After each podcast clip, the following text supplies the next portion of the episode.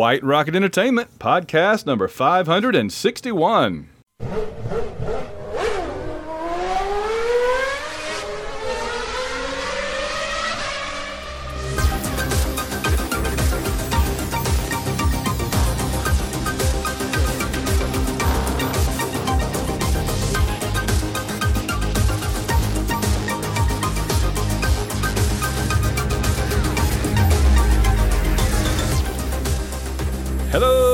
Welcome to Open Wheel, the White Rocket Entertainment, Formula One, and IndyCar podcast. I am your host, Van Allen Plexico, and I'm joined as always for our look into these two great Open Wheel racing series by my co-host, Alan J. Porter. Welcome aboard, Alan.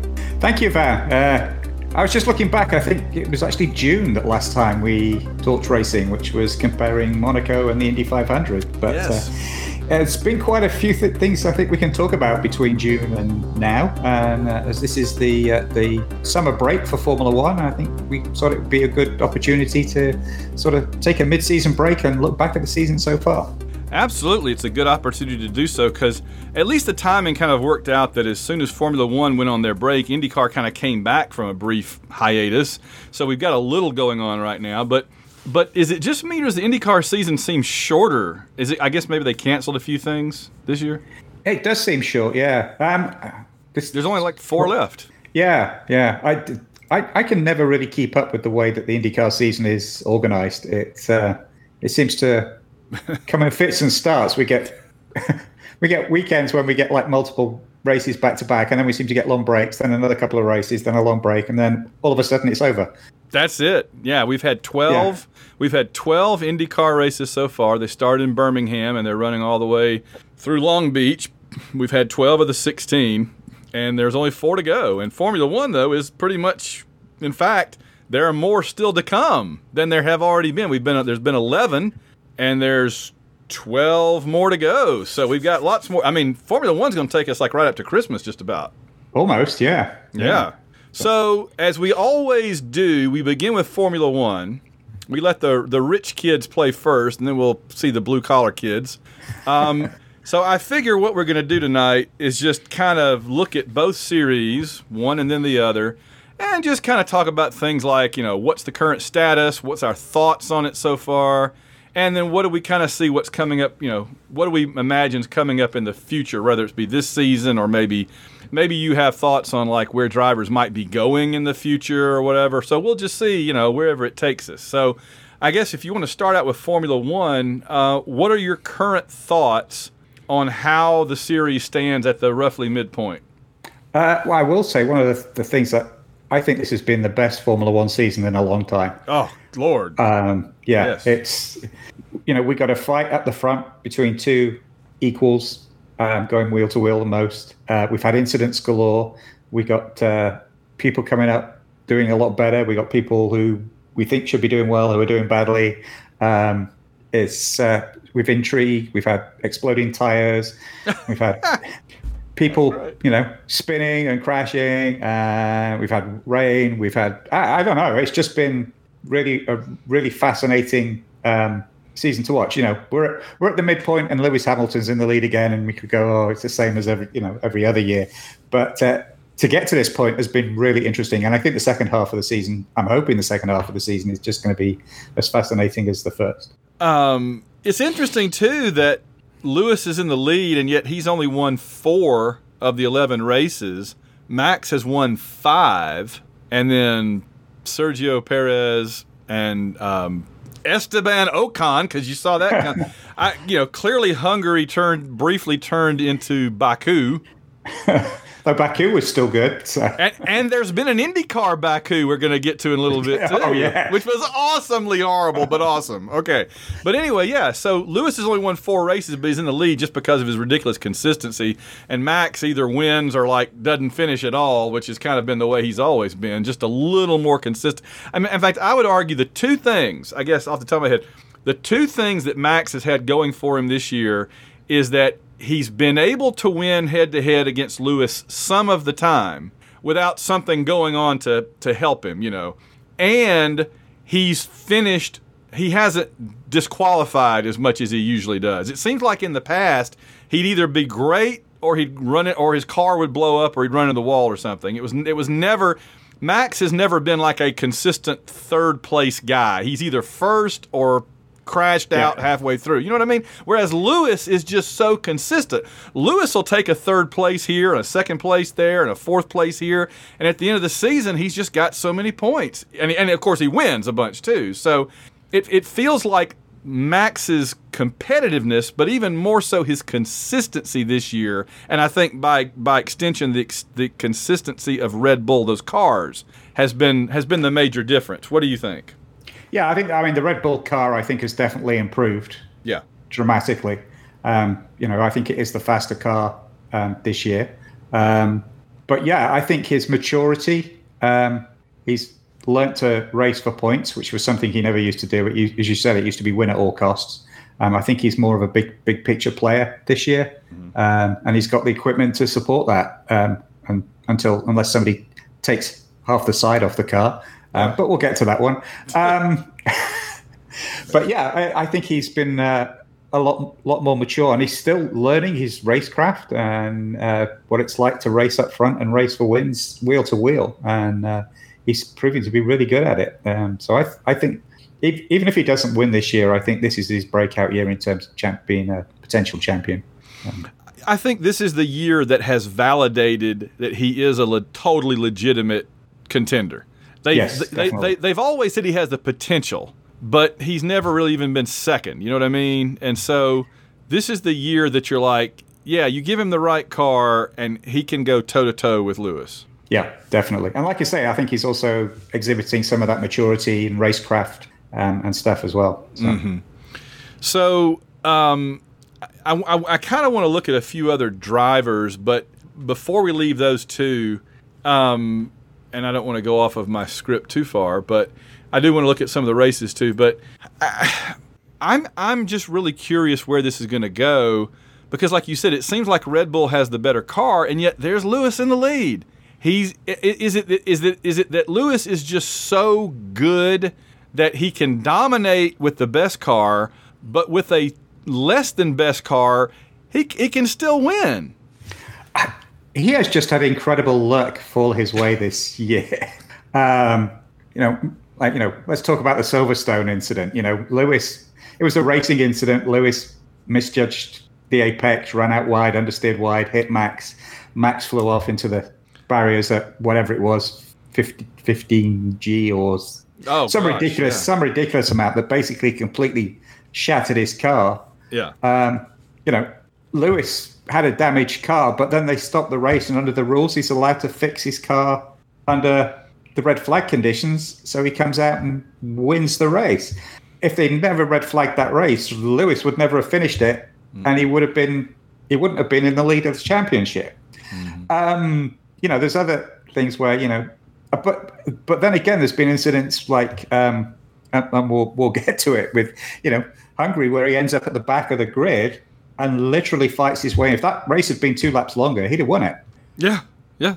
From the back. So, you know, there's there's skill, but he's also just had the most amazing luck, because when things go wrong for Max, as you say, they go wrong and he's out. He scores mm-hmm. zero. Yes. Lewis always seems to recover points. Yeah, uh, and that's at the end of the day, that's what it's about. It's about amassing the points throughout the season. So. Max goes to the hospital. Lewis goes to the podium. It's unbelievable. Yeah, but it's true. Well, all right. So if the cars are are as they are, why is Sergio Perez, who I think is a great driver, why is he consistently about fourth or fifth, something like that, and Bottas is maybe even worse than that this year? What's up with those two? Um, we'll probably talk about this more when we get into our driver ranking bit that we're going okay. to do later on. But um, the Perez thing, I think Bottas is just, I don't know, he's just having a really bad season. I don't know whether it's personal stuff, new girlfriend, distracted, whatever, um, other interests. I don't know. Um, but, uh, you know, the um, Perez thing is really interesting because, again, whoever is in that second Red Bull can't qualify any closer to Max than like zero point four, zero point five yeah. of a second off Max's time. Yeah, um, he he is be- as far behind Max as Gasly was, as Albon was. Um, what he has done, I mean, in terms of qualifying, Yeah. So that puts him on the back foot because he's starting in fourth or fifth yeah. generally. Um, but when he has started up front, he stayed up front and he picked up a win because he managed mm-hmm. to get up front and stay up front. Mm-hmm. So I don't know. There's something going on the qual- with the, quali- the qualifying and the, the way it's set up and how people can get the best out of that car. That it's. I mean, that car is completely built around Max. Um, that is clearly obvious. Um, and it, it's just interesting that nobody, no matter who they plug into that second seat, seems to be able to get that last half a second lap time out of it in qualifying. Um, and, uh, you know, I mean, Perez said, give me five races and I'll, you know, to, to get my eye in, and fifth race, bang, he goes and wins. Mm-hmm. Um, but then he's gone, you know, backwards a little bit since then. So, but also he's been taken out a couple of times. So, oh, you know. Yes. Well, and that's the that's the problem with being a little bit back in the field. We see that in IndyCar right. every week. Is when you're in that mix, you're a lot more vulnerable. Lewis hardly ever has that happen to him because he's never in that mix. He's always out front where he's safe. Yeah, exactly. Yeah. yeah. But I would argue that I would I would argue this. I think that Perez has been significantly better than Albon and Gasly were in that car, just oh, not yeah. just not as much as they as, as they need him to be, and, and as we think he should be. That's which is two different things. Yeah, I, I you know, like I say, his timing is off the same as the other two, but I wouldn't put him at the same skill level as the other two. I think he's he's a much more proven driver. He's you know he's a great guy at managing these tires. Um, you know, when he needs to be, he's he's been there and thereabouts. And you know, because Bottas has been performing so badly, Perez has been able to get, you know, up further up in the championship. It's not like he's having to battle two Mercedes or anything. Um, right. Or he's having to battle a second Mercedes, because most of the time that second Mercedes is nowhere to be seen. So, I started watching, I was going to remark on this earlier, I started watching Formula One twenty sixteen with the, that was the season of the the civil the Silver War, as that great YouTube right. documentary calls it. There's there's an awesome YouTube documentary that I think a Brazilian guy did that is really, really good, that goes through and uses all the Formula One footage and puts to, I don't know if you've seen it, but it's called The Silver War. It's called um, Prologue to the Silver War, something like that anyway. But um, that was my first season, and it was actually competitive, but it was within the same team. Right. And there was all that bitter nastiness between them and everything. This season has had as close of a race as as twenty sixteen, but two different teams, so there's more to it than just A and B, you know, with everybody yeah, else, yeah. the other eighteen or twenty in the back. And there seems to be greater respect. I feel like Lewis and Max haven't totally come to hate each other yet the way, the way that Nico and Lewis did in twenty sixteen, where they're only now even starting to say anything nice about each other again. Yeah, I think the the mind games haven't started yet, but I have a feeling we might start seeing them in the second half of the season. Oh, boy. So, oh, man. Yeah. yeah. Oh, well.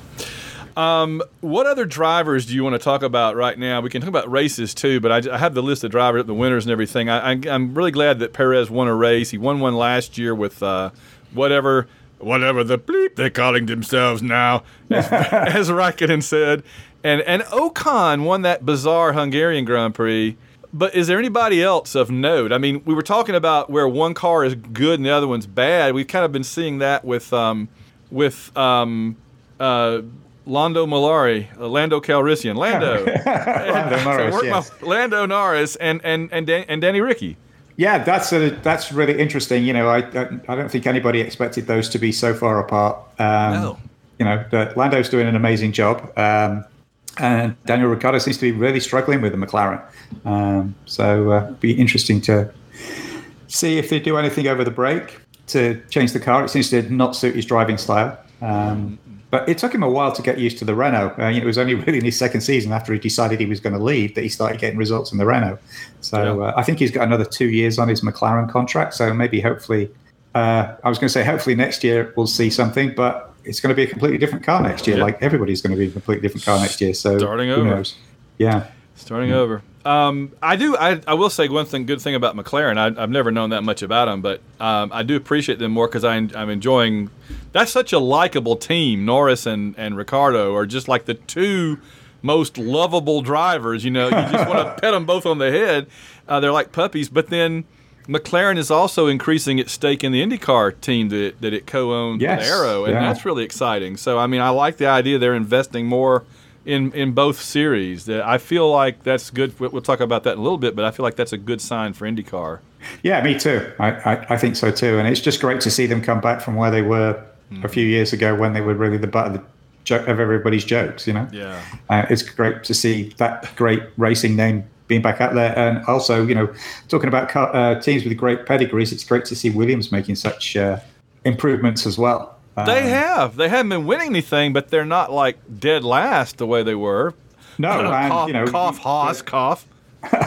And, you know, they're... Uh, We're seeing improvement in them all t- all the time, and just, you know, they've already said that they don't need pay drivers anymore. They've got, uh, you know, they're earning money. They they've got new investment. Um, they they just uh, seem to have built a, a better management and technical team around them, and actually making making progress with the car. It's, you know, getting visibly faster um, each event. So, yeah. Russell, I mean, he's not going to be with them much longer, though, is he? Uh, well, no, I think his pro- his contract runs out at the end of this year. He was. He was very unsubtle on one of the recent interviews when somebody asked him about his future, and he just burst into a fit of giggles. Um, so. I wonder what that could mean, Alan. yeah, so, yeah. So he he's part of the Mercedes family, and I think his agent is Toto Wolff. Yeah. Hmm, I'm trying to put two and two together here. And, and he also did the post-Hungary test in the Mercedes, for the post-Hungary oh, karate gosh. test in the Mercedes. So. Well, I, I would just like to be the first to welcome Valtteri Bottas to IndyCar for for one race, and then they'll send him on down to sports cars or something. Oh, from what I hear, it's Alex Albon's going to be the next F one guy in uh, yeah. IndyCar. So. Man, Formula One, they're taking over IndyCar. I mean, we got Grosjean, yeah. we got uh, Ericsson yeah. as the latest two, and then some others that have, you know, from a little further back and everything. Rossi had a cup of coffee yeah. in Formula One. So, yeah, it's interesting. Well, anyway, we'll get to that. So, um, what about the races in particular you want to note? I mean, there are a couple that I think are noteworthy, um, particularly Hungary, obviously. We had some weird stuff happen in, in, at Silverstone. Uh, what do you what and, and of course, uh, as I always say, Baku gonna Baku. Right. It can't, it can't help but be interesting because, you know, you stick those cars ar- and, and around a little castle moat, and you're going to get weird things happen. So, what what races should we note a few things about? Um, uh, yeah, Baku I think is, is one that's worth talking about. As you say, they they reprofiled that slightly really tight corner and opened that up a bit, but that sort of threw people offline for the next corner. So they were stuffing it into the wall. Do, doing the the left turn after the castle, um, so that was that was interesting. Um, people completely misjudging that, mm. uh, but I think the, you know the main things about Baku was uh, the tire failures. We had the the two oh, yeah. uh, exploding tires with Lance Stroll, um, and uh, was it, it was nice? Actually interesting. You were talking about Nico Rosberg earlier. Just before the race, I watched uh, a Nico Rosberg um, piece where he basically did a uh, a lap on the esports. Um, Mm-hmm. app on the Formula One app, uh, sort of talking about how you were tackled the, the lap at Baku, uh, and he said that he felt the uh, the straight at Baku was actually the most dangerous place in Formula One because of the way the pit wall sticks out onto the, the straight. And he said, you know, if anybody has an accident or a tire failure here, they're going to hit that wall, and it's exactly what where Stroll's tires went. And I went, oh grief! But he, you know, obviously he stopped before he actually hit that exposed pit wall. Um, mm-hmm. So that could have been really nasty. But then. Several laps later on the same straight, um, Max Verstappen had a blowout while he was yeah. with the rear tyre while he was in the lead. And Pirelli sort of came up with, a, well, we can't find any anything, but we're changing the recommendations and the tyre compound for the next race. Um, so that, that that was concerning. But, you know, um, that put Perez in the lead, but we all expected Lewis to jump him on the restart, and then Lewis hit the wrong button on his steering wheel and shut off down the escape road. Um, so because so he had no weird. brakes, he turned his brakes off. Um, so yeah, and it was just a that was just a, a weird one. But it was great to see Paris take the win. So oh, it was. Oh, I love it when he wins. I was going to say real quickly about talk about Nico. I Nico Rosberg to me is great as a commentator. I really like him as an analyst. They only have him on like a couple of times so far. They've, they've only had him, had him on a couple of times this season, but I wish they'd have him on every every week because I, I like him a lot better than some of these guys that they have on there all the time. that all sound exactly the same, and I can't really tell them apart. So I really enjoy his insights, and he really knows what he's talking about. And he's a fairly yeah. recent driver, so he's he's been yeah. on these tracks, you know. So I, I, I like Nico a lot. He was my favorite driver at the time, and now he's my favorite commentator. So I, I think I read somewhere the other day that he's going to be doing more after the the job he did at the Hungarian Grand Prix and managing to commentate on that debacle. He yeah. uh, he did such a good job. I think they're going to give him more, so which would be that good. Would be, that would be great. Yeah. So what other races, uh, about uh, the British or the Hungarian, you want to talk about? Uh, yeah, Silverstone. Um, obviously, there was the, the, the crash at the beginning that we already talked about with Lewis uh, and, and Max. Uh, but it was oh. great to see Charles Leclerc in the Ferrari step up and basically lead that race um, right up until, what was it, two laps from the end when Lewis jumped him. Um, so, you know, he, he I think he showed maturity there. Uh, but, you know, we had Sebastian Vettel, Vettel spinning off on his own for no apparent reason. Um, during that race. Um, but also, um, that was the first time they tried this new sprint car qualifying. Oh, that's right. That's right. The, the new sprint, a- sprint race qualifying, where instead of the standard grid, we had a, a sprint race. We had what you th- quali- what qualifying on Friday and a seventeen-lap sprint race on Saturday, which set the grid for Sunday. Mm-hmm. Um, and uh, I don't know.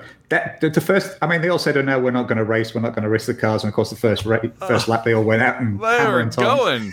It was great yeah. for the first three or four laps, and then it just settled down into, you know. Yeah. I think if apart from Fernando Alonso was about the only one who was actually doing anything in that race. I, I don't know. It turned out to be a bit processional. So uh, I think they're going to try it again at Monza. Um, so we'll see how it goes. But uh, it, it was okay. I, I, it wasn't a disaster, but I don't think it was anything particularly special. So, what did you think of it? I thought it was a nice break from just the same, same, same P one, P two, or or F, uh, Q one, Q two, Q three. I, I right. thought that it was it was a nice change. I don't think I'd want to do it every week. And like you say, I think they'd probably trash the cars too much. They couldn't even, you know, the the damage. Right. But uh, but I, I liked it as a change, and I did think they raced more than than was expected. But um, But also, one problem that we saw of it really big was this not the one where Perez did something early on and got pushed to the back, and there's just no time yeah. to recover. You can't recover. Yeah, not in seventeen laps or fifteen laps or whatever it was. Yeah, yeah. So he ended up at the back of the grid. Yeah, mm-hmm. yeah. So that's yeah. a problem. Yeah, yeah. Well, what I did like is it meant that they had everybody had free tire choice on Sunday, so I was hoping we'd see some different tire strategy, but unfortunately, everybody chose the same tire. But uh, you know. I was hoping it might it might open that up a bit. Well, speaking of tire choices, that really gets us to Hungary, because that was one where I turned that sucker on about eight o'clock in the morning, and it's raining, and I'm like, oh, it's raining. It's always exciting. I wouldn't want every Formula One race to be in the rain, but every now and then, it, again, it just something to yeah. kind of change things up. And they were all on intermediates. They were all on intermediates when I turned that thing on right before they started, and I believe, remind me how it played out, that they ended up, that they all went and pitted except for Lewis. He started the race by himself on the restart, right? Was there yeah, a red because, flag? Yeah, yeah, because Bottas took out five cars. Oh, on the first. That's right. That was on the, I can't remember if that was before or after the. So they started, oh. so interesting. So I'd actually, we were out that morning, so I didn't actually see the race live. But I turned on my phone to check something, and I saw who'd won. Oh. Nothing else. I just saw who'd won. Oh, you're like, like, what? And I was said to Jill, we have to go home and watch this race now, because this is going to be crazy. Um, you're like, you're so, like, wait, I thought Baku already happened. Wait a minute. Yeah. 'Cause that's... So, so the, yeah, so they started in the rain, and then I think the first corner, Bottas, first or second corner, Bottas completely misjudged his braking point, went into the back of Norris, who slid across into the back of Verstappen. Mm-hmm. And then was it Bottas when as he was going over hit Perez, so he took out both Red Bulls on the first corner. Yeah. Um, and to to which they uh, Mercedes should have given him a bonus and a, and a right. good handshake, yeah. right? Yeah, and then a McLaren. But as you said earlier, Lewis is out front, and then he's gone. And then there was yeah. a further back, wasn't it? Um, one of the Ferraris and one of the Aston Martins tangled. Anyway, by the end of the first lap, there was like five cars out. Yeah. So they stopped the race while they recovered it. And as they were going round, you heard it on the radio, actually. George Russell said, everybody's going to pit for slicks. Yeah.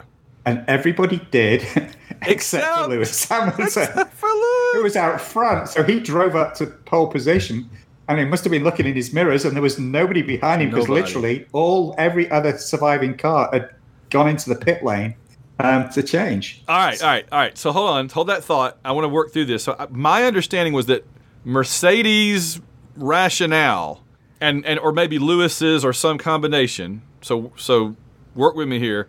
My understanding was that they looked at it and said, we don't want to give up potential track position yeah. to, to change tires. We think we'll be okay on these tires, not dreaming that they were the only ones that were going to stay on those tires. Yeah, their, their thinking was, if we pit somebody else, nor, or whoever was left, yeah, yeah, it's going to be get track position while we're in the pits changing because some people will not come in, but everybody else came in. Um, Every so, single yeah. body. So we ended up with whatever it was, fifteen cars or fourteen cars in the pit lane and one on the start. Um, did they and, just uh, gobble him up immediately? I can't remember. They must no, because then he did. He did. He did. He he went out and led that lap, but then mm. he pulled in to get his tires, so he came out at the back of that fifteen-car train. There but you go. I don't know if you noticed it, but I only really picked this up afterwards watching it.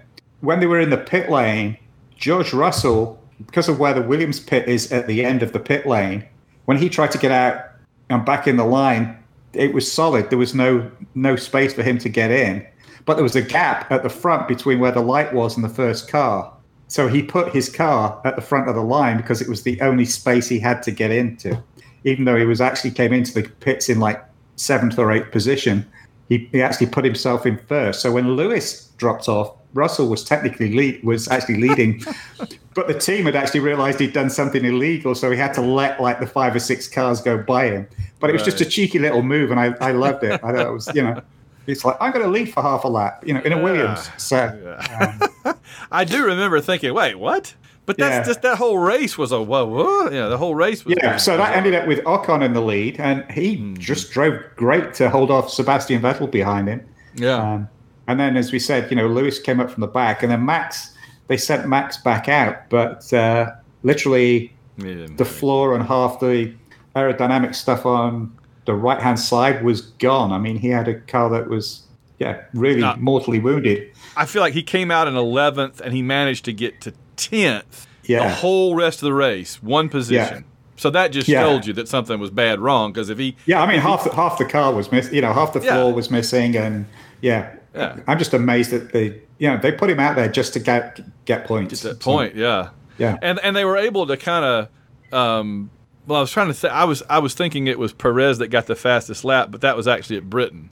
No, it was Gasly. That was a smart move because Gasly was running outside the top ten, so he couldn't get the point for fastest lap.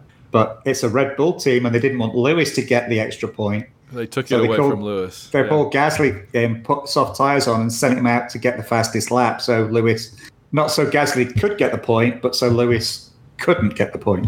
I'm the just, lap. I'm just looking, and, and they've done that to Lewis at least twice. At the Spanish yeah. Grand Prix, Max did it, and at the Hungarian, Gasly did it. And if this ends up coming down to just a couple of points, yeah. they're going to look like geniuses. Yeah, great tactics. And that's the other thing that, that Mercedes has really shown this year is they, they're they're vulnerable with their strategy. They've made some bad strategy calls this, this year for them. So yeah, no kidding. Um, all right, so where do you think this is going to go? Where do you? What's your crystal ball telling you for the rest of this season? We've got twelve to go. All right, my heart is I hope as much as I.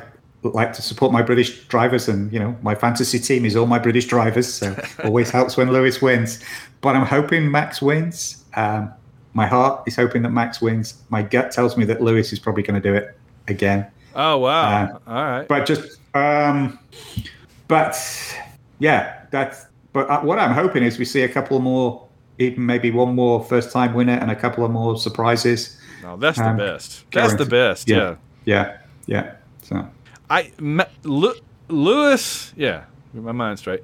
Lewis is basically the Terminator, and you got to set him on fire and put him in a hydraulic press to stop him.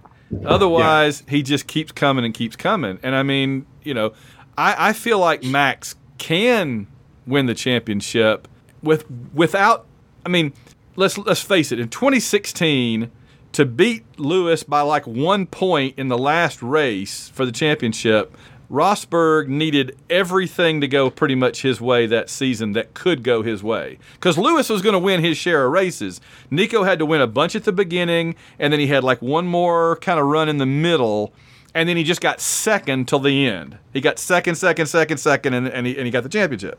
Whereas I think Max is in a position to not have to do it that way. That's, that's like the equivalent in football of scoring one point and then just like running the clock out. You know, Nico yeah. is just taking a knee, running the clock out. But I feel like Max can win it on the hoof, you know what I mean, rather than yeah. grinding yeah, it I out. Mean, I, I'm hoping it goes down to the last race and it comes down to the, the two of them wheel to wheel for the championship in the last race. That would yeah. be absolutely awesome. And, and yeah. on offense, not just trying to one of them trying to run the clock out on the other. Yeah, yeah, yeah. That that yeah. would be good. That would be good. Yeah. Um, All right, I, I agree too, and we've got some interesting races because we got we got Belgium as the next one. Have we? Oh well, of course that's Spa. I think oh, we just call yeah. it Spa. So I don't think of it as Belgium. Uh, we got that relatively new Dutch Grand Prix. Uh, we yeah. go back to Russia after Italy, Turkey. We haven't I haven't seen Turkey before. That'll be interesting, and of course uh, Japan and, and Austin where you are, and yep. Mexico City, Sao Paulo. There's a mystery race. Interestingly enough, there's a literally the mystery race. I don't know where they're going to do it. And then Saudi Arabia, which is new, and then Abu yeah. Dhabi. Yeah. So I, I know Austin have been making noises about trying to do a double header to fill that extra slot. So, oh, I don't, but uh, I don't know about that. So we'll, we'll see. We will but, see. Uh, yeah, because there was no Australia this year.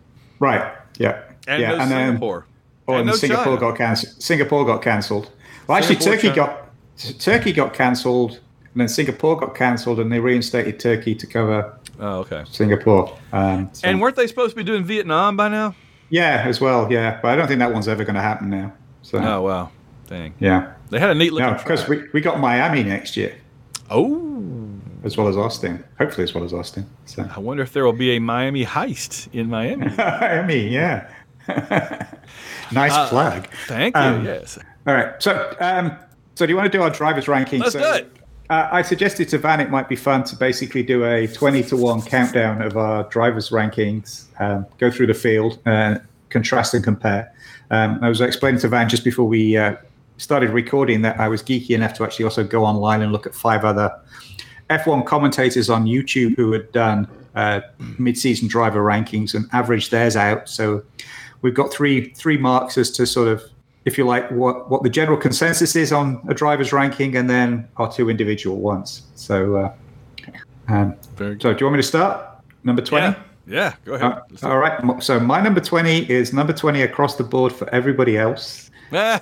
And I think it's probably you're going to be your number twenty as well. It's Nikita Mazepin. Mazepin. Woo. Mazepin, yeah. Yeah, Mazepin. Yeah. yeah, there's no doubt. If anybody in the world put anybody other than Mazepin at number twenty, they haven't been watching Formula One. So. Yeah, I mean, it's not just the spinning um, or his attitude. I don't know why. I just dislike the guy. Sure. Um, just the way he comes across on T V. Um, But uh, also the fact he, he is consistently, by the end of the race, thirty to forty seconds, Silverstone aside, thirty to forty seconds behind his teammate. Yep. So yeah, he is just, uh, yeah, off, just way off the pace at the back of the pack. And uh, yeah, and getting in people's way too. I mean, he's pulled some pretty dangerous, stupid moves as well. So. Yes, he has. Yes, oh, constantly. I, I got to say, I, I don't know if he's as bad. If, he's probably worse than, remember, the what was it, the torpedo the, that they called the Russian... Uh, The Formula Red Bull, the former Red Bull, Danny uh, Kvyat. Kvyat, yeah, yeah. Like, I think I think Mazepin is even worse. Um, I want to say, by the way, there may be a lot of difference in our bottom six or seven, just because I don't have a really good feel for some of these guys. They're all kind of equally not great. They're all good, or they wouldn't be in Formula One. But they're all kind of equally not great. So we'll see how that goes. Okay, all right. Well, you who's your who's your number nineteen? My number nineteen is Nicholas Latifi. Okay. All right. Because what has he ever done but nothing? Okay. Apart from he scored most of Williams' points. Yeah, well, yeah, he scored that one point that one time and gave them a, their only point. No, he scored, what was it, six points? Oh. Six points? At, uh, yeah, Hungarian Grand Prix, bought the car All home right. seventh. Right. who you got number? Who you got number nineteen then? So my number nineteen is actually somebody you know, Kimi Räikkönen. Now, what? Whoop. Wow. Kimi? Um, yeah, uh, partly because, I mean, he's been outperformed or outqualified by his young teammate. That's um, true. Yes, he tends to uh, be ahead of the race, but he's had a couple of instances where basically his concentration has just gone. Like he ran into the back of uh, Vettel. Um, and there was another time when he just, towards the end of the race, he just basically plowed into the back of people, just not thinking and just mm. losing his concentration. And when he's got in fights, he's, I don't know, I think he's just tooling around waiting for to finish the season out and go and enjoy his family. Um, so, and he's a former, you know, he's he's the most experienced guy on the grid, and he's a former world champion. And I don't think those sort of results and on-track stuff is worthy of somebody with his pedigree. So that's, for nah, me, is what drops, nah, drops him you down. You don't know what you're talking about. No, I don't know what I'm talking about. So, okay. So he's my nineteen. Okay, who's your eighteen? Um, so eighteen for me is uh, Yuki Tsunoda, AlphaTauri. Ooh, ooh, okay. Well, explain yourself. Why Why do you have him eighteen? Um, again, disappointment. I mean, he was first race, he was pretty good. Um, but he's after that, his results, he's either been crashing, overdriving, he's way overdriving the car. Um, his uh, attitude on the, the radio, I mean, his radio messages uh, sort of started out being fun, but are now getting embarrassing. Yeah, that's true. Um, you know, the team actually had to tell him, physically move him from the U K to Italy to get him to focus on going to the gym and working and coming into the factory. I mean, they literally uprooted him from his flat in the U K and made him move, bought him a place by the factory to, to get him to focus. Um, I think he has bags. He was great in the junior formula. I think he has bags of natural talent, but I think he is in uh, F one way too soon. Um, and I'll be surprised if he's in an F one seat next year. Wow, very interesting, very interesting. My number eighteen is Schumacher, just because okay. just because we haven't really had a chance to see him do anything other than in a Haas. So, all right, um, so that would be my seventeen. Yep, yep. Uh, Giovinazzi, just not, not really doing Giovinazzi. I'm sorry, it's fun to yeah, say. Yeah, he's not really doing anything in the Alfa Romeo. Just again, I'd be surprised if he's in a seat next year. Um, he has. Even with his uh, trademark being quick on the first few laps, um, he's not really doing much. He's tooling around at the back. So, yeah.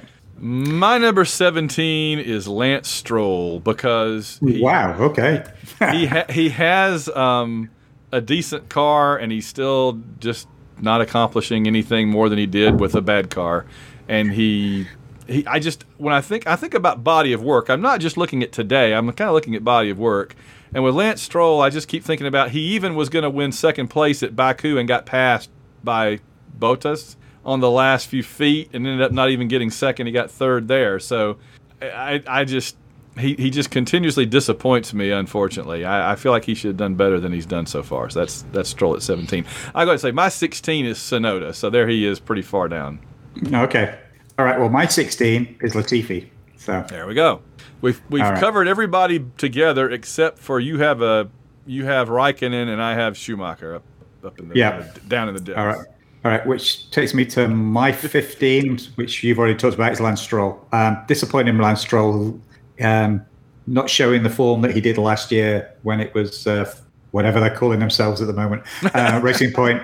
When it was Racing Point last year, he, yeah. he showed some class um, and some signs there.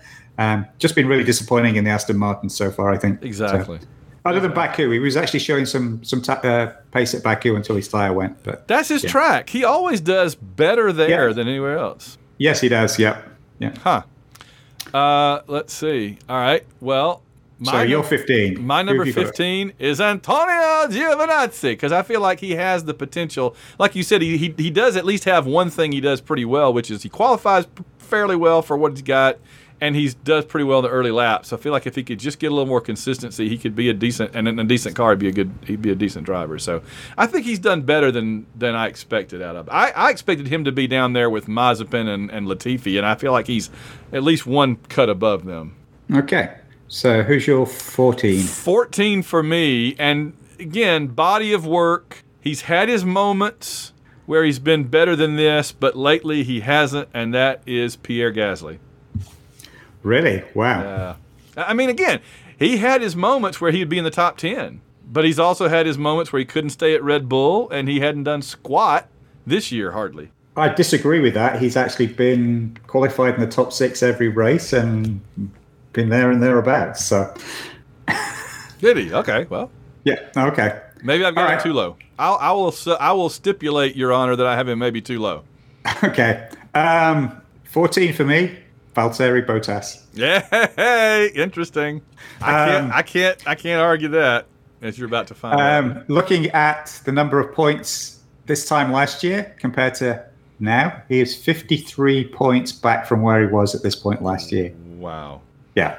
And and last I checked, he's not driving a Williams. He's still in no. a Mercedes. Yeah. I mean, yeah, he's fourth in the championship, but he should be, he's in a Mercedes. He should be That's... second or third. Um, you, there's a, there's a good seven or eight drivers on this list you could put in Bottas's car, and that car would be higher up than where it is right now. Yeah, and again, he's showing the same thing he, when he's had the down spots before. You know, we saw Lewis in Hungary come from the back. It's not the car. Yeah. Right? When Bottas yeah. slips down the field, he stays, he stays. stuck. Yes. Or, you know, and he's been taking people off. I mean, he's he's been involved in way too many accidents. So. Well, he's never been known for being able to pass at all. No, no. He gets he always gets stuck behind people and wears his tires out. Yeah. That's his thing. You know, you'll say Sergio Perez is good at managing tires. Bottas is good at wearing his tires out. That's yeah. his thing. Yeah. Well, my number thirteen is Valtteri Bottas, so we got that out of the way. Okay. All right. We're well, my thirteen, uh, we've actually mentioned him earlier, is Daniel Ricciardo. Very disappointing in Daniel Ricciardo in the McLaren. Oh, oh, Elizabeth. It's the big one. Let's see, again, I'm looking at body of work as much as I am currently. well, I'm looking so. at this season. So, okay. Uh, all right. All right. Yeah. That's fine. Yeah. I mean, Ricciardo is twenty-eight points behind where he was in the Renault at this time last year, and the McLaren's a much better car. Um, yes, so, it is. Yes, it definitely yeah. is. So, yeah, he's a big, been a big disappointment this year. So, all right, who's your number twelve? So, my number twelve is actually Mick Schumacher. Um, oh, I will say, wow. I will say maybe I'm being a bit overgenerous putting him at number twelve. Um, but, um, yes, he's had crashes um, in free practice. Uh, and, you know, this meant he's not got into qualifying. But I think uh, some of that is just from him pushing the envelope, finding the limits. Mm. Um, his first five or six races, they found out his seat was like in the wrong position, and he's been sort of driving at an angle and stuff. And he, it took Sebastian Vettel to figure that out for him, that his seat was wrong. So, you know, if he was doing the sort of sort of things he is and outperforming his teammate, yes, he's in a Haas, but he, I think he is driving much better than the Haas did. And in, in Hungary, it may have been for eleventh place, but he was going wheel to wheel with Max Verstappen. Yeah, for a third of the race. Um, so, I, you know, I think the kid's got a lot of... I was always a bit wary about him because he was just getting in because of his name when I was watching him go up through the junior formula. But in sure. Formula two, he, re- he really stepped up, became Formula two champion. And watching him in Formula one, I don't think he's probably going to be his dad, but um, I think he's got a lot of potential. And uh, I think he's showing a lot of that so far in the first season, first half of this season. So mm. um, I would... I would maybe expect him to be in an Alfa Romeo next year, hopefully, instead of the... Which is where I thought it was going to go this year. I was really surprised when he ended up at Haas. I thought it was going to be at Alfa Romeo. So. Oh, that would have been a little, uh, slightly better. Yeah, yeah, because even then he would have had somebody like Kimi Räikkönen to help mentor him as well. So, yeah. Um, here's so, one. That, here's one you're not going to love, but again, body of work, last couple of years, and... Um, he's somebody I said was was up and coming, and I've always said was really good. In fact, he's been on my fantasy team like every year. But I have him twelve. That would be Esteban Ocon. Um, actually, I have him at eleven. So yeah, all right, all right, we're there. It's my number eleven. So yeah, I mean, other than the fact that he won in Hungary, right? Um, started out okay, but then he got his new three-year contract, and basically his form went out the window. Mm-hmm. Um, Um, and then I don't know whether it's a chassis thing, because in Silverstone he got a new chassis that he said he wanted, and he seemed to, you know, perform better. He did a great job uh, in Hungary keeping Vettel behind him, um, but I think also that was because Alonso was his wingman, yeah, um, and keep, keeping everybody else back. So oh. um, I, I, to me, that was most, that was as much a team victory as it was an Ocon victory. Um, did so, you hear the team audio when he? when he's celebrating and the guy, one of the engineers said, "You owe a big thanks to Fernando." And he's like, "Why is that?" And he goes, he he kept Lewis away for like six or seven laps and let you win. And there's silence and silence. And Ocon goes, "Legend." so uh, I love yeah. it. I love it. So, that was so, so you know, he's only scored three more points this year than he did last year. And that includes the win. So if you take wow. the win out, it, he's Ooh. not doing as good as he did last year. So exactly. uh, yeah, that's why he's he's sort of middle, middle, middle for diddle for me. He's eleven. So. Precisely, precisely. So All who's right. your number eleven? My number eleven is Kimi Räikkönen. I have him that high, I guess, more on body of all-time work than recent form. So I think we can. Oh, okay. Okay. And, and just just for the uh, the the uh, the comedy and the uh, the radio messages. And... oh, absolutely, yeah. Yeah, I will prove Alan wrong. He don't know what he's talking about. All right. Uh, is it my number ten? Uh, yeah. Uh, my number ten is uh, Sebastian Vettel. Uh, my number ten is Sebastian Vettel. Oh, there we go. Cool. Um, yeah, I think he's done much better this year. He seems to be enjoying himself, enjoying his racing. Um, it's great to see him get on the podium at Hungary, even if it was disqualified through no fault of his own. Yeah. Um, But he's also had, again, those weird Sebastian Vettel fades, like the spin at Silverstone, for no apparent reason. So, uh, yeah. I Yeah, that's the thing for me. I have him like dead middle because on the one hand, he's a four-time world champion that's a great driver. And on the other hand, he does so many things that you think, how did he ever win one world championship when he yeah. makes these this many mistakes?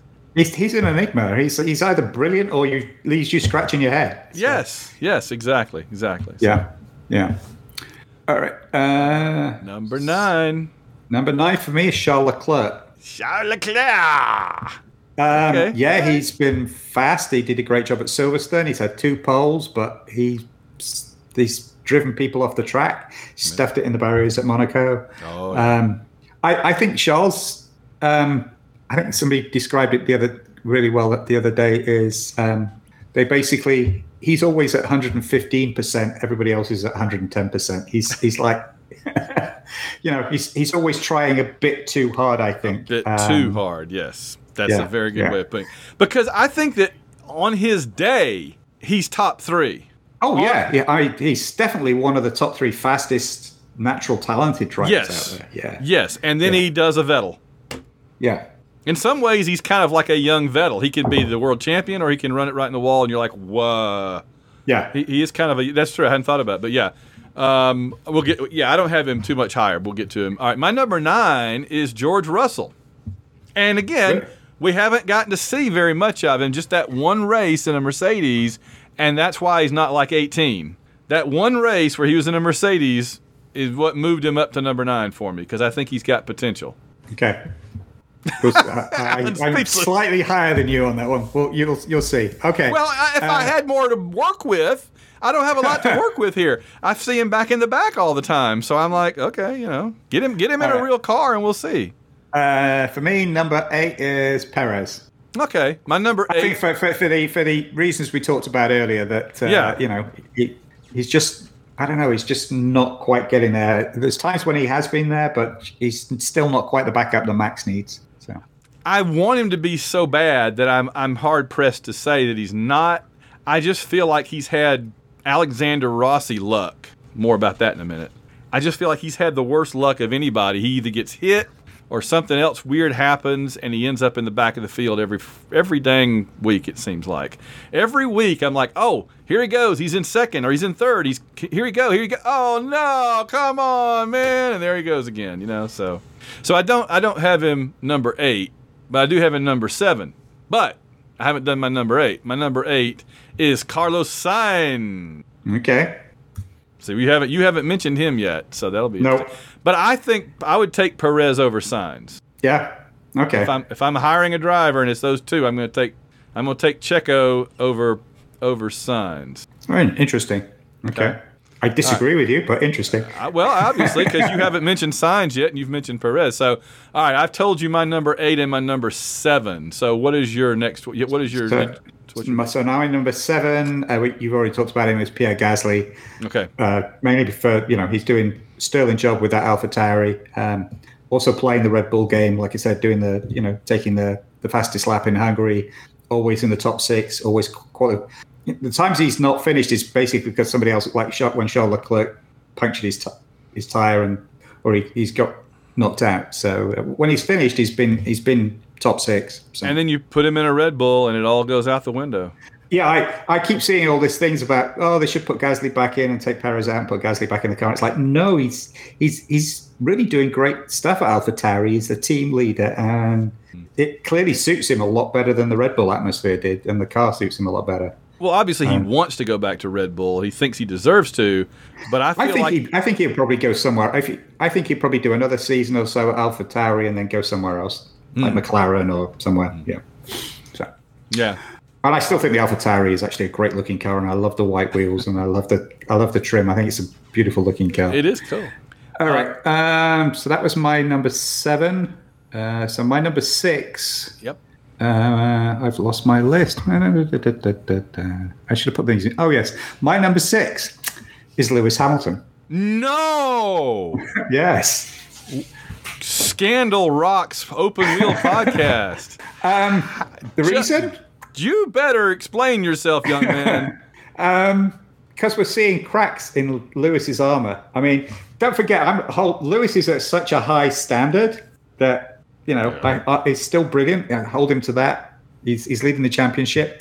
But I think we're seeing cracks in his armor. We're seeing him, some of his radio messages, you're hearing him start to get flustered. Um, he's starting to get disagreements with the team. I think Max is getting to him. He's starting to make mistakes. Um, so, um, and he's thirty-five points down. I know he's leading the championship, but he's thirty-five points down from where he was at this point last year. So um, mm. I think he's... In relative terms, I think he's he's dropped quite a bit down my rank, personal rankings. Interesting. He's interesting. Wow. I did not expect that. Um, my number six, as we've already thoroughly discussed, is Charles Leclerc. Okay. So we can, we can move on. I have him six. I, you know. Uh, my number five is Danny Ricky, Daniel Ricciardo. Really? Okay. Wow.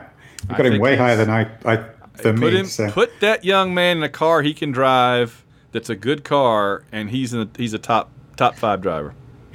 Don't disagree with that, but I think this season he's just... Oh, this season's been crap, but sure. But I'm, again, yeah. body of work, ability of driver, not just this season's results. Okay, so I'm doing my mid-season report card. Uh, my number five is the legend that is Fernando Alonso. Fernando. Um, I will Fernando. be honest... Him coming back after two years, I thought he would be tooling around at the back um, in the Alpine. If not right at the back, you know, I think he, I was thinking he would be, I don't know, running fifteenth, sixteenth most of the time, not in the points. Um, he's done great. Um, took him two or three races to get to grips with the car, but since then he's he's been really good. And Hungary was just a masterclass in defensive mm-hmm. driving. Um, oh, yeah. It's beautiful. Any, it's the best part any, of the race. Any, any wannabe racing driver should watch that, who's seven or eight laps. Um Of him keeping Lewis behind, he, and also he's he's he's doing a bit what he did with McLaren, even when McLaren went to the back. He is taking that car and driving better than the car, getting results out of it that are better than the car actually is. So um, yeah, I, he, I am m- mega impressed uh, him taking two years out, coming back, and his attitude seems to have changed too. I don't know whether it's because he was doing more team-related stuff, like in winning Le Mans a couple of times, where he had to share the car with other drivers. Yeah. Um, but he just seems to have taken on that mentorship role um, at, at, at Alpine and building a team around him rather than fracturing a team as his reputation was previously. So uh, maybe it's with being forty. I don't know. He uh, he, he just seems a lot mellower. And I well. think he he does get a, get a lot of enjoyment out of messing up Lewis. Yes. Well, they they didn't exactly have a harmonious uh, year together, did they? So. No, no, no. All right, so that I, I gave you my number five, Ricardo. You gave me your number five was was Fernando? And oh, yeah. So that's okay. My number four. Number four. My number four is George Russell. Oh, wow, man. What exactly uh, has he done to achieve so, that? Okay, what has he done? He has got a car that is arguably one of the slowest and worst-made cars uh, uh, initially, actually in, into Q two for every race bar one, into Q three twice. But for me... It wasn't scoring the points in Hungary. It was actually his drive in France when he took that Williams and got it up to twelfth when there was nobody else retired. Hmm. I mean, that is a car that should have been running, I don't know, seventeenth, eighteenth, and he got it up to twelfth, almost in the points, against a full field of cars. Um, I thought that was an absolute mega, mega drive. And I'll be honest, every qualifying session, I am just hooked to my seat to see how far, what George Russell can wring out of that Williams and how far he can, up the grid he can get it. He every got qualifying it into, session. Got into Q three, didn't he? Yeah, Q three twice, yeah. Yeah, yeah, yeah. So uh, when his teammate is getting knocked out mm-hmm. in Q one every qualifying session. So yeah. and he, so I, I can't wait to see him in a Mercedes. Um, Any day now. It may not even be yeah. next season the way it's going. That yeah. may be their secret weapon. Yep. So who's uh, your number four? My number four is Lando Calrissian Norris. Um, okay. Pilot of the Millennium Falcon. He needs a Wookiee next to him in that Formula One car. Uh, he he's so likable, and he's just been getting results this year. He's been killing it. I mean, he has been super. He, he had the longest streak of anybody of of finishing and, and getting points, didn't he? Up until Hungary, yeah, yeah, yeah. Oh, and that wasn't his fault. No. So, yeah, number four. Yep, yeah, longest streak in McLaren history, fifteen races. Woo. Even better than Senna or Prost or anybody. Yep, yeah. Lando right. system? Lando system. All right. My number three is Carlos Sainz. Wow, that's higher than I would have thought. I mean, he's in a Ferrari and he's finishing like seventh or eighth every week. Uh, he's in a Ferrari. He's sixth in the championship. Um, yeah. Scored more points than he did. At, uh, he's, he's thirty-two points ahead of where he was this time last year in a Ferrari. Um, Ferrari have stepped up. It's a good car. But for me, the fact is he's actually stepped into that Ferrari brand new, and he's running as fast and as alongside Leclerc, who's been yeah. in that car for two years. That's true. Um, you know, if you if you look at everybody else who's stepped into a new team, yeah. Daniel Ricciardo's having problems. Took him Fernando Alonso, it took a while to get there. You know, uh, Sebastian Perez. Vettel's up and down. Um, Perez. Carlos Ca- Perez is having issues. Carlos Sainz, like he, it's like he's been at Ferrari for, yes. for like two or three years. That's um, true. That is fair. He, he, you know, he's created the, he's built the team around him already. You know, he, I don't know. He just seems to be the guy to really bring stability to a team and get in there and pick it up straight away. And he's had a couple of podiums. Um, yeah, I think he's uh, not quite as fast as Leclerc, but I think he's probably a longer term better prospect for Ferrari. And I've just been really impressed with him this, this year. Hmm. He's so. yet to show me the killer instinct that he can go out there and, and get a podium when he wants to. But I guess the, the car isn't the greatest. It's it's okay. Right. Yeah. So. I mean, he did get a podium in Hungary, but only because Vettel got disqualified. So. Yeah, that's right. That's yeah. right. My number three yeah. is, is Max Verstappen. Okay. I'm just speechless at that one. No, I'm just seeing who, who are the two that you've got left. And I'm like, that's interesting. Yeah. yeah. I'm again, so. I'm ranking them by how good I think they are as a driver, and uh-huh. I think he's a top three, but I don't think he's the, he's one of the top two. Not yet. He's getting there. Certainly gotten no. high, gotten better than he was. Okay, he's, well, Max gets, is my number two. He gets better so. every year, no doubt about it. Yeah, yeah, so Max is my number two. He's okay. definitely got better. We talked about the racecraft. He's definitely getting there, yeah. So, mm-hmm. so who is your number two? My number two is Fernando Alonso. Wow, that's that's high praise. He's just the man. He is the man, yeah. Legend. Always fun to watch. Oh, so. I love him. Absolutely. Get back to Indy, Fernando. I want to see you on the Indy five hundred track. All right, so my number one, the only one left, is actually Lando Norris. Whoa! Lando. Holy cow. Uh, we just talked about it. Fif- fifteen ra- biggest consistent points finish in McLaren history. fifteen races always in the points, podiums. He is third in the World Championship ahead of a Mercedes and a Red Bull in what is arguably not even the third fastest car on the grid, probably the fourth or maybe even the fifth fastest car on the grid.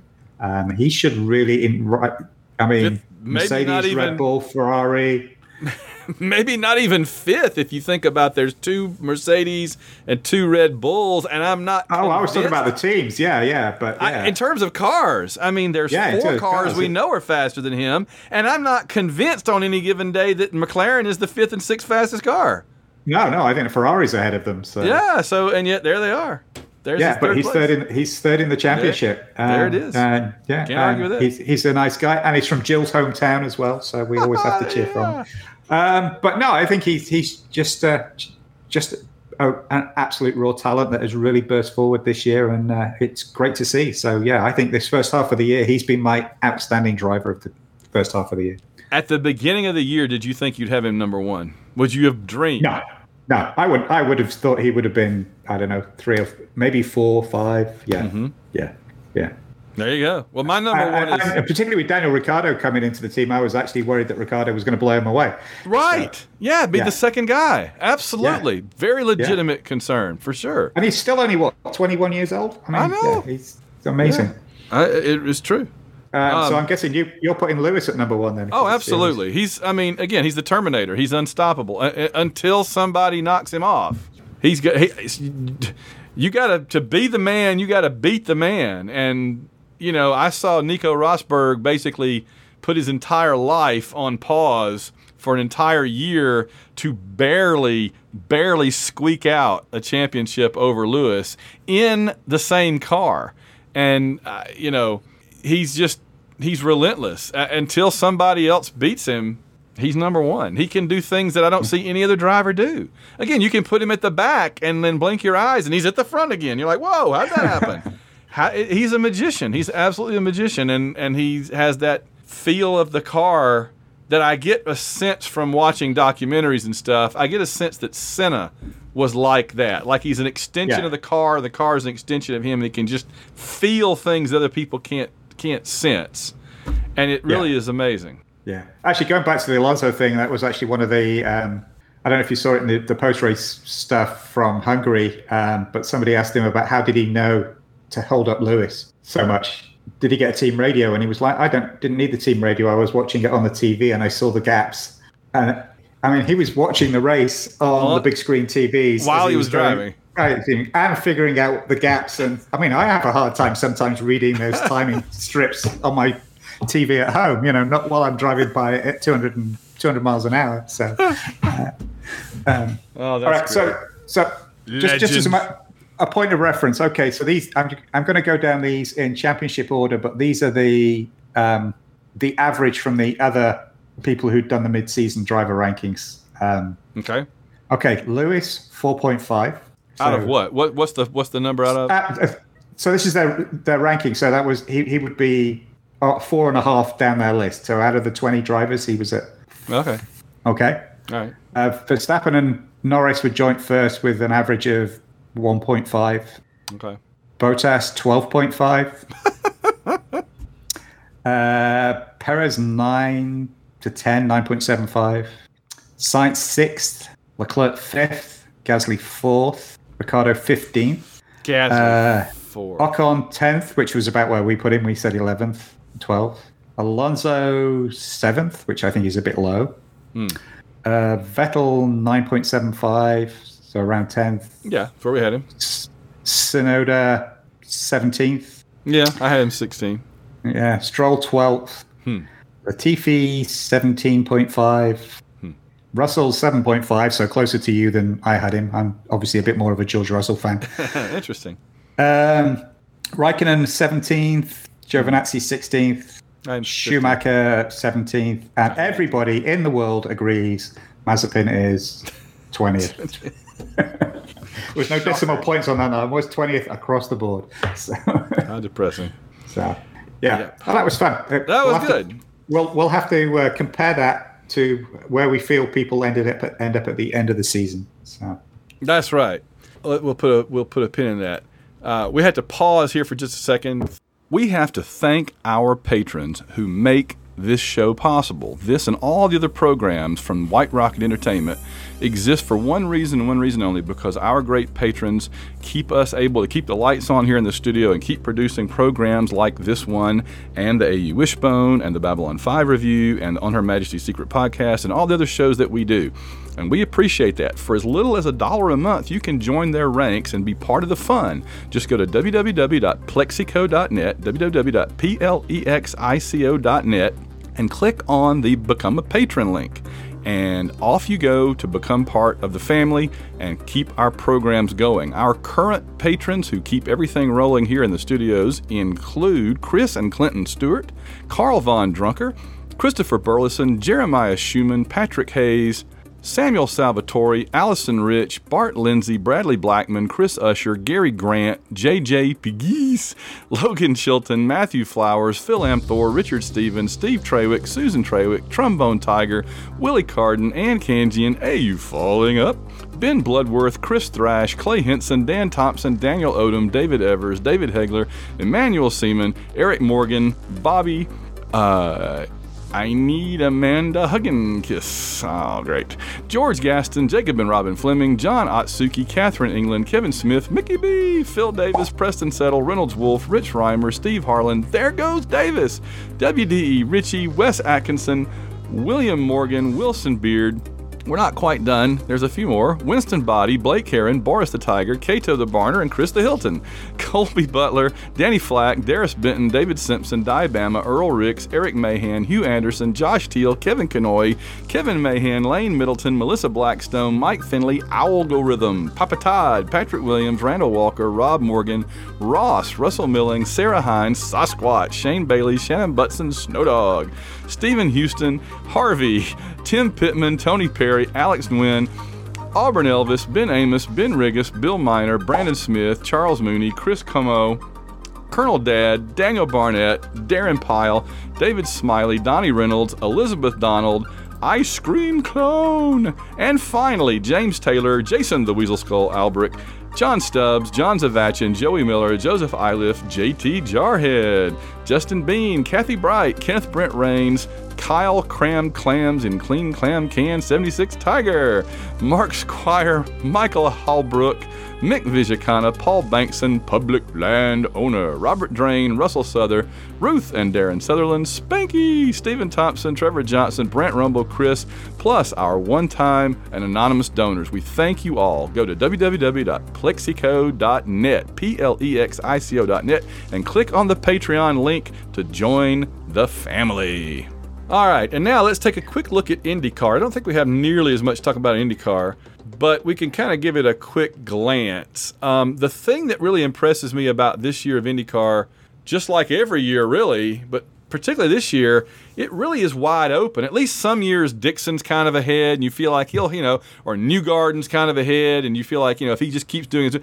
I have never from day one gotten the sense that Alex Palou was anywhere near safe and and was going to win this championship. It's, to me, it's just been a matter of who's going to... Now, I know that the, the time's getting short. There's only four races left, but I feel like somebody's going to catch Palou before it's over. What do you think?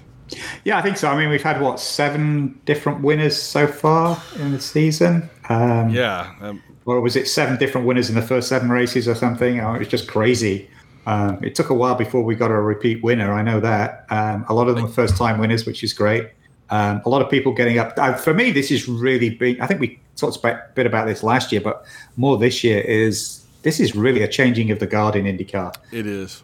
It's the new guys. It's it's like you said. It's it's Alex Palou. It's Patricia Ward. It's Rinus Vike. Um, it's you know Scott McLaughlin. It's it's these guys who have come in in the last couple of seasons. Marcus Ericsson, um, really coming to the fore um, and really starting to dominate. Um, which is great to see. I think we're seeing a, you know, one of those occasional generational shifts of, of a new batch of drivers coming in. Well, let me throw this factoid at you then. There have been three drivers to win more than one race. Three drivers have won two each. Pato O'Ward, Alex Palou, and Marcus Ericsson. Marcus Ericsson, yes. How about that? Marcus Ericsson has won as many races as anybody yeah. this year. More than Newgarden. Certainly more than Alexander Rossi, uh-huh. more, more than Scotty Dixon. That's just pretty mind-blowing to me. More than Will Power, more than any of the... I mean, in fact, we've only had two Penske winners, Newgarden yeah. once and then Power once. Yeah, yeah. And and that's the other thing as well. It's not like it's a runaway Penske season no. or a runaway Ganassi season or, or you know... Um, or a, a runaway Andretti. I mean, I'm, yeah, you know, it's it's just been... Everybody really. Um, yeah, it's it, all it's, over the place. It's one of the uh, one of the most wide open seasons I've seen in a in a long time, and it's great to see. Um, and I'm loving seeing Romain Grosjean get his feet, you know. Yeah. It's like he, it's like he's found a second home and a revitalized career in, in IndyCar. Um, he's had yeah. two podium finishes, one at the weekend. Um, and, uh, you know, just great to see that too. Um, so, yeah, I, I'm really enjoying I was going to say I'm really enjoying the races. I'm not sure I enjoyed the last. Um, I was going to say the last one. Not the the Indy one was fine. I didn't. I'm not sure I enjoyed um, Nashville. Um, but that was just a kind of a, a mess. But it was. I would say it was entertaining. I know people are like saying oh, definitely, oh, it's horrible yeah. and all that, but I, as to quote, you know, the Roman, uh, the the gladiator. Am I not entertained? Yeah, I was very entertained. It was a it yeah. was a it was a poop fest, but it was a fun one. But how the heck? I still haven't figured out how Marcus Ericsson went from going over the back of Sebastian Bourdais on what was it, lap four? Yeah, um, and ended up winning to win to win the race. I just yeah. Oh, they said that people in Sweden turned it off. It was the middle of the night. They wanted to go to bed, right? So as soon as he yeah. had that accident, and so they got up the next morning and they're like, "Wait, what? He won?" Nobody expected that. So yeah, I don't think he did either from the post-race no. interviews. That was crazy. Um, yeah, oh, he's that, uh, he's very chilled. So it's all, but I like him a lot, and it's it's. I'm glad to see the Formula One guys doing pretty well. If you'd asked me which one, I mean, based on the amount of tension of attention that they're getting, I mean, obviously Jimmy Johnson's getting all this attention for other stuff, not for what he's actually done. He's the he's the worst driver in the field. After him, though, honestly, Romain Grosjean has been getting the most attention, and yet he hasn't won a race, and Ericsson has won two. Yeah, yeah. But they just seem to be ignoring Ericsson. You don't hear anything about him. Well, he's, he's been he's been around for a couple of seasons, so uh, yeah, you know, uh, yeah. Um, going back to Jimmy Johnson, um, I'm of the firm opinion that if there was anybody else that was driving like that, they'd be parked. They oh yeah, would not, they would no not be. They would not be out there. Um, it, no, no it's it's, embar- it's embarrassing to watch. It really is.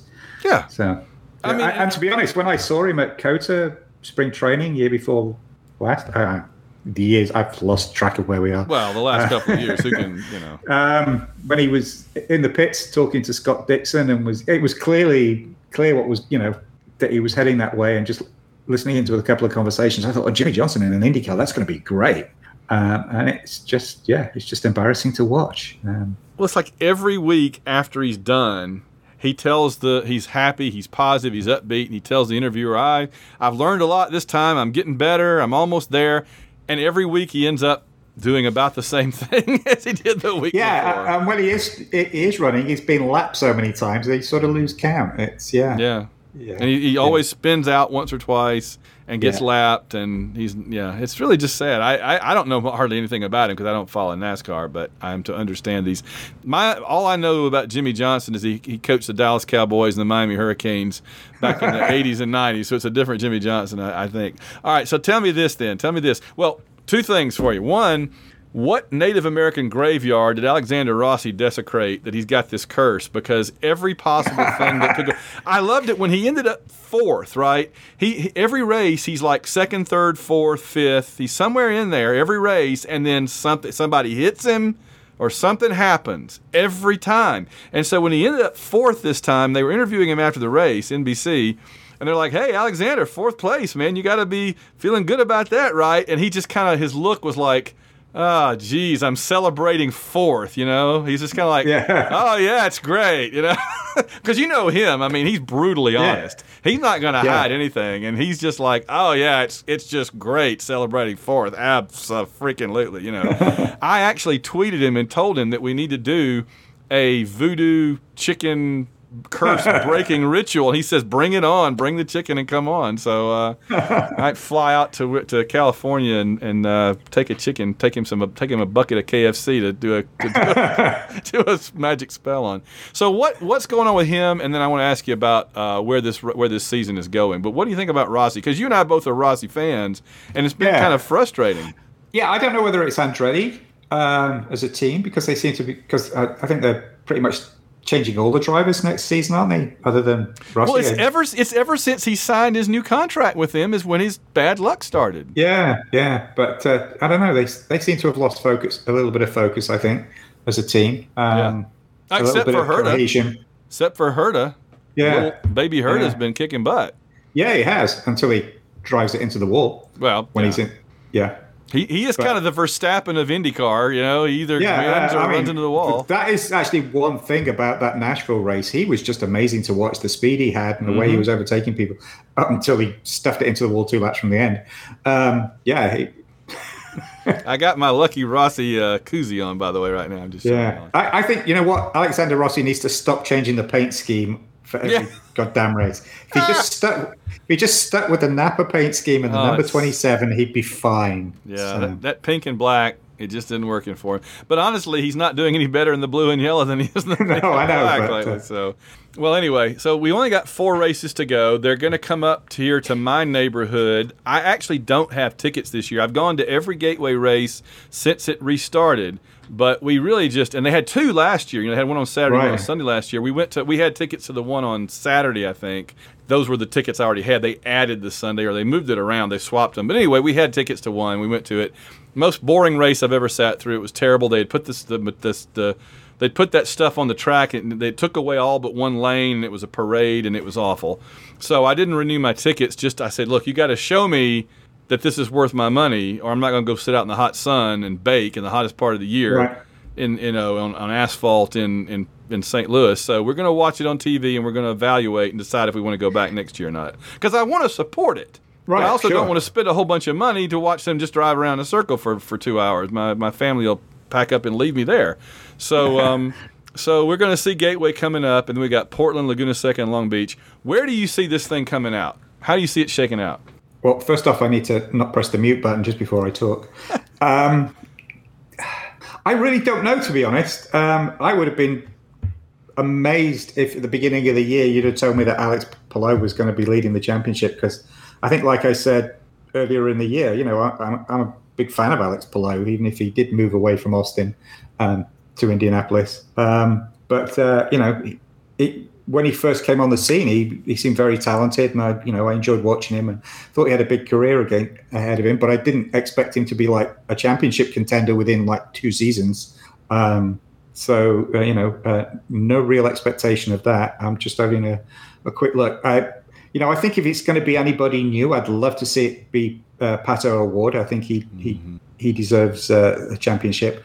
I would love to see it be him rather than Scott Dixon or Joseph Newgarden again. Oh um, God, yes. Um, but, you know, that little Swedish guy, Marcus Ericsson's hanging in there in fifth. He's just um, seven points behind Newgarden. That's awesome.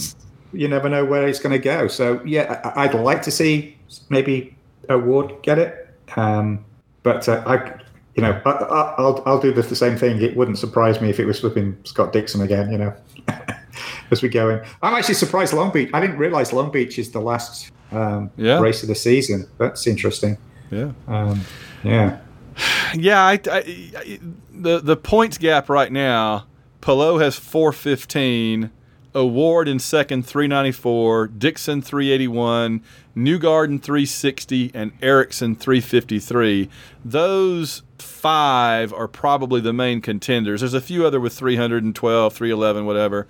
But those five right now are the contenders. Who would have thought Marcus Ericsson would be top five and a contender for the championship this year? I, yeah. That's kind of amazing. But he's just been very consistent. He's yeah, got, he's got a he's got two firsts, but he's also got a second. Yeah, yeah. So, so yeah. yeah, you know, he's a fair number of top top ten finishes. So uh, yeah, yeah. Who knows? Could be the Swedish champion by the end of the year. Well, it'd be interesting. I'm I'm always A B N anybody but Newgarden. I, I yeah, like I'm, him personally. Actually, anybody but, but him and Dixon. I, I, yeah, yeah, yeah. Nothing against Scott Dixon, but he's he's had a long enough run. I, he has had to, his he's had his day. Yeah. He's yeah. had his day. Um, it's going to be interesting to see. By the way, see uh, Romain, uh, Romain Grosjean. I never can say it right. Uh, on an oval, I, I loved him. He said uh, they asked him about Gateway, and he says, "Yeah, it's going to be my first one." He says, "I'm ready to go turn left." Yeah, because initially it was like, I'm going to do everything except the ovals, and then he's been over here, and he started, well, that looks interesting. Let's give it a and, shot. And I think he's already talking about doing the Indy five hundred next year, so, uh, yeah. Well, he's got a two, a five, a seven, and a two finish, which is not bad at all, and if he could have run a couple of those ovals there, you know, he'd probably be in the, man, might be in the top ten. Yeah. yeah. So, you know, we'll see what he does next year. Yep. Um, anything else about IndyCar that I'm forgetting? Uh, I don't think so. Other than, you know, so. I if I'm just again just really enjoying how open the season is. This both series, I think both series, it's great. Both For series once. are really um, top of the game this so far this season, and I just hope it continues. Well, IndyCar is usually like this in the sense of you never know who's going to win week to week. The thing that's to me interesting this season is that not only do you not know who's going to win week to week, you don't even know who's. There's not even like a clear leader overall. Right, and it's not the usual suspects. You know, it's not yeah. take your pick from Power, New Garden, Dixon. Right. You know. oh, gosh, uh, yeah. So. In fact, this was um, this was Power's first win yeah. this past weekend at his the track that he loves. That Gro- Gro- he and Grosjean kind of like that track a lot, so that didn't surprise me. So, all right. Well, I guess that will do it for our sort of mid to late season look back. You want to reconvene at the end of the season to give out our season awards and talk about yeah. how it all played out? Yeah, I think so, and do our rankings again and see how they compare with our mid-season ones. That, I think that'll be fun. That will be fun. All right, gang. Well, we're going to get on out of here, and so thanks so much, Alan. Cheers, man.